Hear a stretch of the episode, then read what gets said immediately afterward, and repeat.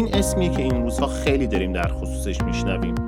فناوری که قرار دنیای مالی رو دگرگون کنه و در آینده نچندان دور بسیاری از تراکنش های مالی ما بر این اساس شکل بگیره.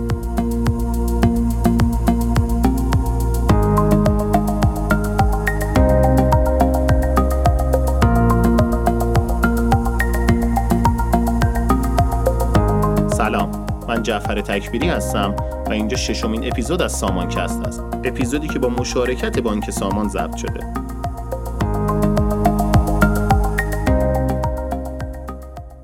تا به حال دقت کردید که صورت حساب برق منزل شما دقیقا با میزان مصرف شما مطابقت داره یا نه؟ آیا قبض گاز طبق فرمول قانونی محاسبه میشه یا نه؟ روغن آفتابگردونی که خریدید واقعا حاوی روغن آفتابگردونه یا با مواد شیمیایی پر شده اگه جواب این سوالا رو نمی‌دونید یا در خصوصش ابهام دارید بهتر پاسخ رو به بلاکچین بسپاریم. این فناوری دقیقا برای پاسخ به همین سوالات و رفع ابهامات به وجود اومده. در این قسمت قرار هستش در همین خصوص صحبت کنیم. و به همین دلیل من دعوت کردم از یکی از فعالای حوزه فناوری و کسی که داره موضوع بلاکچین رو دنبال می‌کنه تا در کنار من بیاد و برای شما توضیح بده که واقعا این فناوری چه هست و قرار چه نقشی در زندگی آینده ما داشته باشه. علی جباری فعال حوزه فناوری اینجا در کنار من هستش تا در این خصوص بیشتر برای ما صحبت کنه. علی به این پادکست خوش اومدی. سلام جعفر جان منم خیلی خوشحالم که در کنار تو هستم. امیدوارم که با صحبتایی که تو این پادکست می‌کنیم بتونیم یه مقدار فضای مبهم بلاک چین رو توی جامعه یه مقدار ساده سازی بکنیم و راحتتر بتونیم راجع به کارهایی که میشه با استفاده از این فناوری در آینده کرد صحبت بکنیم. خب علی برای ما اول بگو که بلاکچین واقعا چی هستش؟ آیا اون مثال هایی که من در ابتدای بحث زدم واقعا تاثیر داره درش که فناوری بلاکچین بتونه اونها رو شفاف بکنه یا نه؟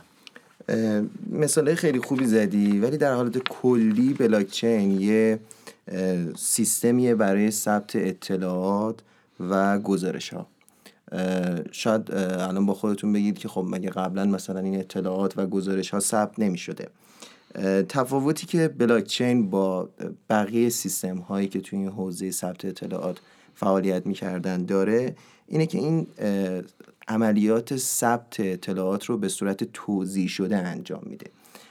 یعنی شما برای مثال بیت کوین که با در زمان پیدایشش مفهوم بلاکچین رو رونمایی کرد کاری که انجام می‌داد اطلاعات مربوط به تراکنش ها و دارایی های کاربرانی که اومده بودن توی این سیستم فعالیت می‌کردن رو به صورت رمزنگاری شده و توضیح شده روی نودهای مختلف نگهداری می‌کرد که این باعث این میشه که هم اطمینان بیشتری به وجود میاد. چرا که شما به صورت توضیح شده اطلاعات رو روی سیستم های مختلفی که هر کدوم به عنوان یک حالا اگر بخوایم در نظر بگیریم یک کامپیوتریه که به این شبکه اضافه شده.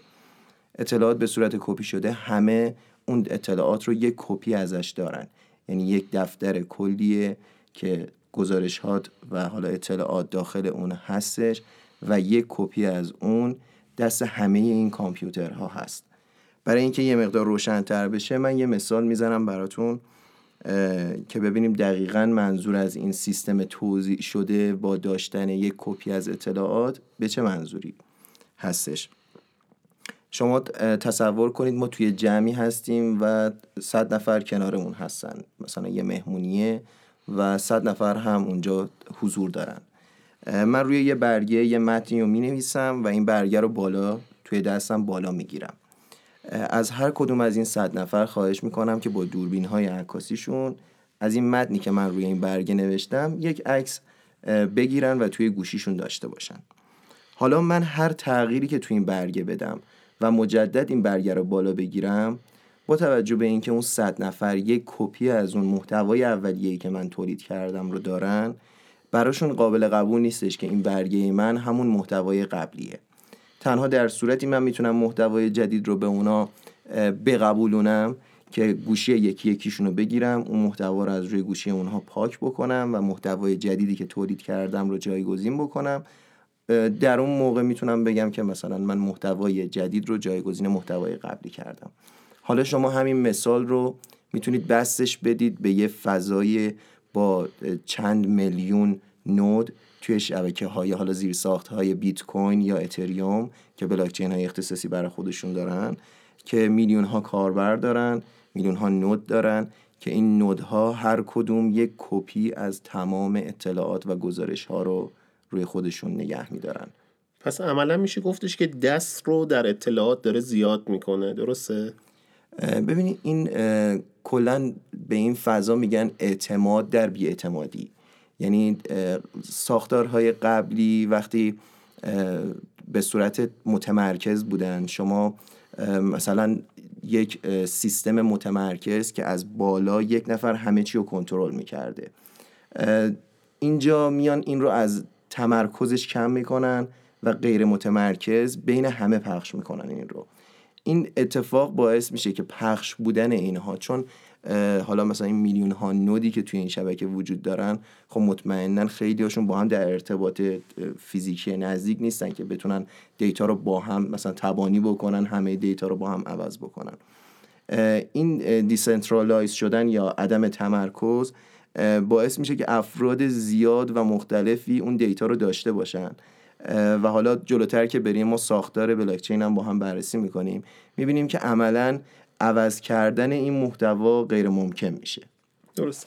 اتفاقا سوال من هم همین هستش واقعا بلاکچین چجوری داره کار می‌کنه؟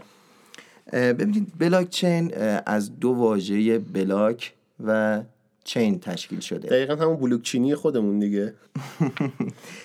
من اگه مسئولیتی داشتم حتما به شما یه سمتی می‌دادم. ولی دست شما درد نکن اونو گرفتم بعد در... سمت رو. ولی در واقع نه ترکیبی از دو کلمه بلاک یا همون بلوک و چین که به معنی زنجیره هستش که میشه زنجیره از بلوک ها حالا این زنجیره بلوک ها می‌تونیم یه مقدار وارد جزئیاتش بشیم ببینیم چجوری کار می‌کنه. هر کدوم از این بلوک هایی که به صورت زنجیره به هم متصل میشن در ابتدا یک بلوک جنسیس یا کامل داریم. این بلوک اولی هستش که شبکه رو آغاز می‌کنه شبکه بلاک چین رو. این بلوک حاوی یه سری اطلاعات هستش. حالا می‌تونه این اطلاعات تراکنش مالی باشه می‌تونه برای مثال اگر ما اون بلوک رو یه کشور در نظر بگیریم می‌تونه نام شهرهاش باشه. یا هر چیز دیگه هر مثالی که به ذهنتون برسه. پس یه بخش یه part data داره که data ی اون بلوک داخلش هستش. یه بخشی داره مربوط به hash اون data ست که حالا اینا رو یکی یکی تیتروار میگیم در ادامه بیشتر توضیح میدیم راجبش که چی هستن. یه بخشی مربوط به hash اون data ه و بلوک های بعدی hash data ی بلوک قبل رو هم داخل خودشون ذخیره می‌کنن. ولی بلوک اول چون بلوک قبلش وجود نداره فقط hash data ی خودش رو داره. یه مثال می‌زنیم راجع به این که یه مقدار بحث شفافتر بشه. برای مثال شما در نظر بگیرید ما می‌خوایم زنجیره از بلوک هایی بکنیم که این بلوک ها هر کدوم یه کشور هستش. برای مثال یه زنجیره از بلوک ها که بلوک اول رو ایران تشکیل میده. ما داخل بلوک ایران نام شهرهاشو تیتروار وارد می‌کنیم برای مثال تهران، تبریز، شیراز، اصفهان. حالا به ترتیب تمام شهرهای کشور ایران هستن داخلش. این به عنوان دیتای بلوک کشور ایران هستش. با استفاده از یه تابع ریاضی که حالا اینجا بهش میگن hash استفاده از یه تابع ریاضی یه hash ی از این محتویات که اسم شهرها بود تولید میشه. این hash در کنار محتویاتی که گفتیم نگهداری میشه و در بلوک های بعدی مثلا ما می‌تونیم بلوک بعدی مثلا کشور عراق رو داشته باشیم. در کشور عراق هم به شکل بلوک کشور ایران نام شهرها وجود داره و یه hash از نام شهرهاش ایجاد میشه درون اون بلوک نگهداری میشه و hash مربوط به بلوک ایران که بلوک قبلی بود در بلوک کشور عراق هم نگهداری میشه. این اتفاق باعث میشه که شما کوچکترین تغییری که توی اطلاعات مربوط به بلوک ایران بدید hash عوض بشه. و چون بلوک بعدی hash data ی قبلی رو داره امکان این کار وجود نداره. و در part قبلی هم که صحبت کردیم گفتیم که این به صورت توزیع شده روی میلیون ها سیستم داره نگهداری میشه. یعنی ما اگر بریم روی یک سیستم این رو تغییر بدیم بقیه سیستم هایی که یک کپی از این data رو دارن و hash رو hash مربوط به این بلوک رو دارن قبول نمی‌کنن از ما این اطلاعات جدید رو. و اگه بخوایم این اطلاعات جدید رو تصحیحش کنیم باید میلیون ها node رو تغییر بدیم. این فناوری به خودی خود فناوری بلاکچین چیز فناوری بنیادی نیست. ولی با این مجموعه ای از فرایندهایی که به وجود آورده از هشگذاری، رمزنگاری و این توضیح جمعی که ایجاد کرده باعث به وجود اومدن این ایده شده. قبل از بلاکچین هم دفاتر کل توضیح شده وجود داشتن. ولی خب وقتی که بیت کوین اومد با خودش این ایده هش, هشنگاری و حالا رمزگذاری و این توضیح کردن دیتا باعث شد که این ایده جدید به وجود بیاد.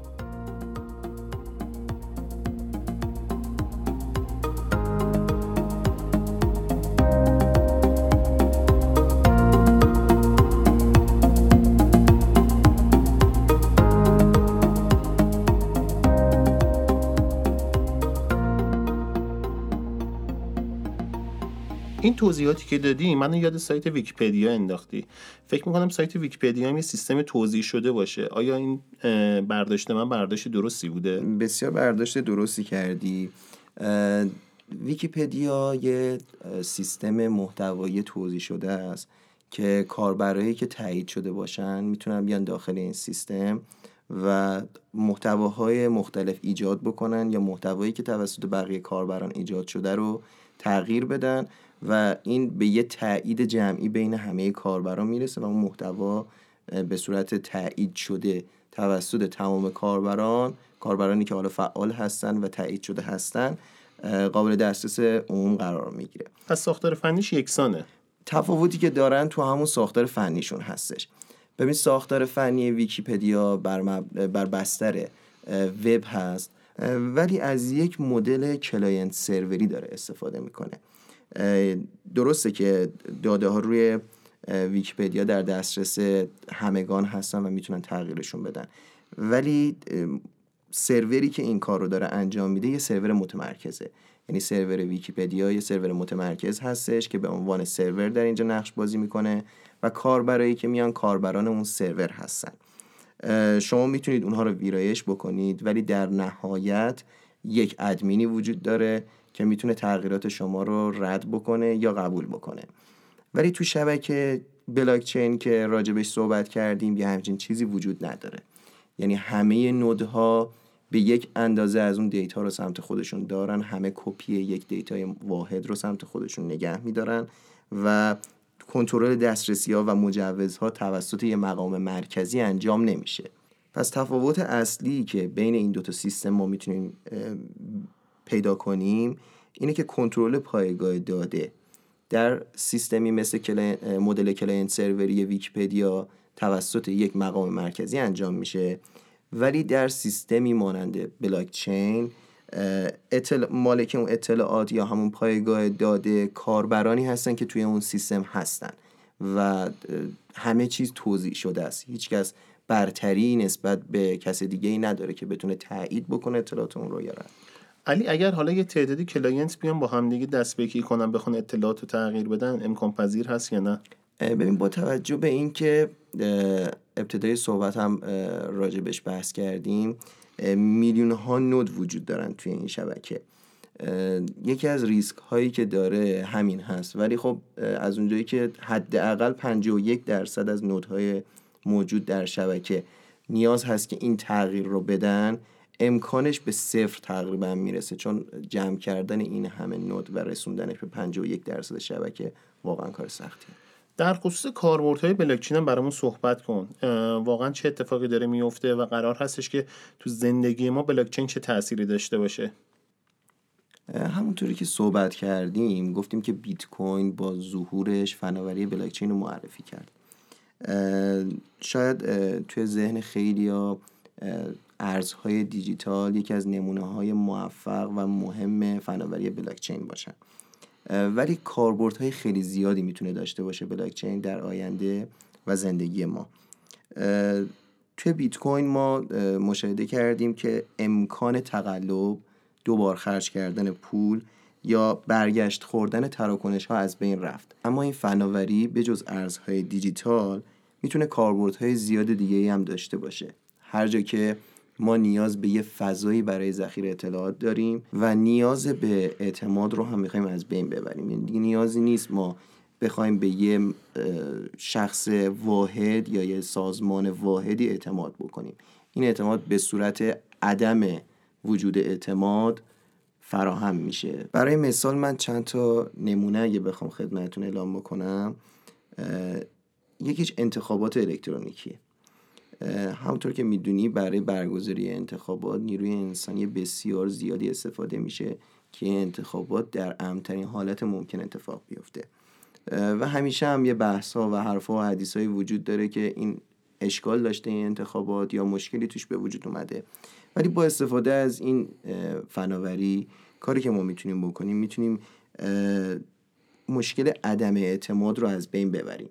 یعنی این می‌تونه بر بستر بلاکچین برگزار این انتخابات دیجیتال می‌تونه بر بستر بلاکچین برگزار بشه.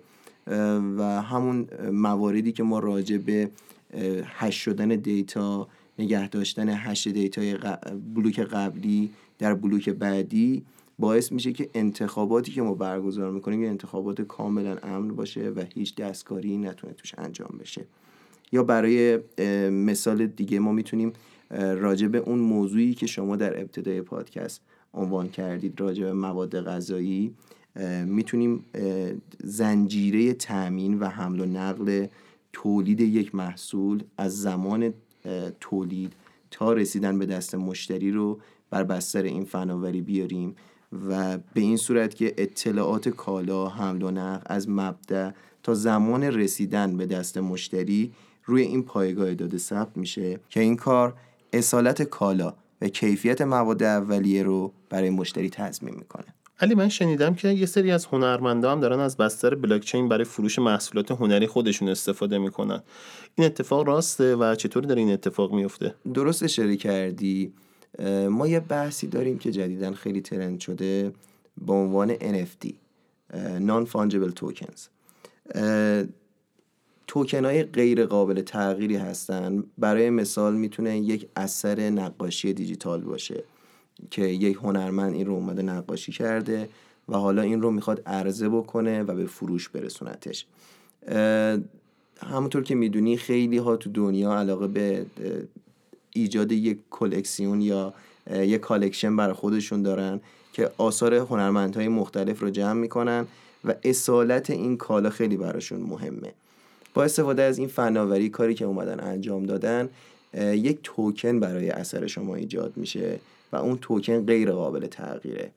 به همین دلیل شما می‌تونید همیشه مطمئن باشید که نسخه اصلی اون اثر هنری رو در اختیار خودتون دارید و مجدد می‌تونید اون رو به فروش برسونید به شخص دیگه ای و تمام این مواردی که راجع به بلاکچین و این فناوری گفتیم به عنوان زیر ساخته و زیربنای این بحث داره استفاده میشه. ممنونم ازت خیلی جالب بود برای من. چون من قبلا همین موضوع رو شنیده بودم و مثل اینکه یه سری بستر برای این کار ایجاد شده توی فضای اینترنت که دارن این کار رو انجام میدن و در قبالش کریپتو دریافت می‌کنن. بله الان خیلی ترند شده آثار موسیقی آثار ویدیویی که تولید می‌کنن یا تصاویری که عکس برداری میشه ازش. و یا حتی دیجیتال. دقیقا دیجیتال آرت هایی که الان وجود داره توی دنیا داره بر بستر این تکنولوژی خرید و فروش میشه. شاید حتی برای جالب باشه که بعضیا توی دنیا الان اموال منقولشون مثل املاکی که دارن یا دارایی هایی که قابل ارزش گذاری هستش رو میان تبدیل به توکن می‌کنن. و برای مثال شما یک خونه توی منحتن آمریکا می‌تونی خریداری بکنی یه بخشیشو یه تعداد توکن رو ازش خریداری می‌کنید که با افزایش ارزش اون ملک توکن های شما هم ارزشش بیشتر میشه و تقریبا همه چی رو دارن تبدیل به توکن می‌کنن. این بخش فکر کنم خیلی برای ایرانیا جذاب باشه چون ایرانیا خیلی علاقمند به داشتن ملک و املاک دارن و همیشه هم میگن که زمین و خاک طلا هستش. فکر کنم خیلی جذاب باشه و مخاطبای ما هم این موضوع رو شاید برن دنبال کنن و بتونن توی منحتن آمریکا برای خودشون یه ویلایی دست و پا کنن. علی خیلی خوب بودش. قبل از اینکه سوال آخرمو بپرسم می‌خوام ازت دعوت کنم یه بار دیگه کنار من باشی و به طور مفصل در خصوص این فناوری صحبت کنیم. می‌دونم که تو برای این پارت خیلی زحمت کشیدی و خیلی تلاش کردی که خیلی ساده و روون و قابل فهم برای ما صحبت کنی. به عنوان سوال آخر می‌خوام ازت خواهش کنم که اگر ممکنه برامون یه جنبندی انجام بدی و بحث رو ببندی تا بتونیم توی نوبت بعدی خیلی مفصلتر در خصوص این فناوری صحبت کنیم. حتما باعث افتخاره بتونم در قسمت بعدی هم در خدمت شما باشم. ما یه جنبندی اگه بخوایم روی این بحث داشته باشیم در حالت کلی ما می‌تونیم با بلاک چین درست مثل جامعه یا سازمان یا نوعی حاکمیت برای یه سیستم جدید به وجود بیاریم که همه بتونن به اندازه سهمشون یا اختیاراتی که دارن تو جلو بردن این سیستم سهیم بشن. ما با بلاکچین می‌تونیم یه دموکراسی سالم برای جوامع کوچک یا حتی بزرگ به وجود بیاریم. بحث حاکمیت غیر متمرکز این روزا جز بحث های داغ دانشگاه مطرح دنیا هستش. این مواردی که ما امروز راجع بهش صحبت کردیم و مثال هایی که راجع به کاربرد های بلاک چین زدیم تنها بخش بسیار کوچیکی از کاربرد هایی هستش که این تکنولوژی می‌تونه تو زندگی ما داشته باشه. ولی در حالت کلی هر جایی که پایگاه داده وجود داشته باشه یا سیستمی وجود داشته باشه که قرار باشه داده توی اون اشتراک پیدا بکنه ما می‌تونیم از این فناوری بلاکچین استفاده بکنیم و نیاز به اعتماد رو از بین ببریم. علی دمت گرم. خیلی لطف کردی و ممنون هستم از بانک سامان که اسپانسر این بخش از سامانکست بود و دعوت می‌کنم از شما تا ادامه پادکست های سامان رو دنبال کنید.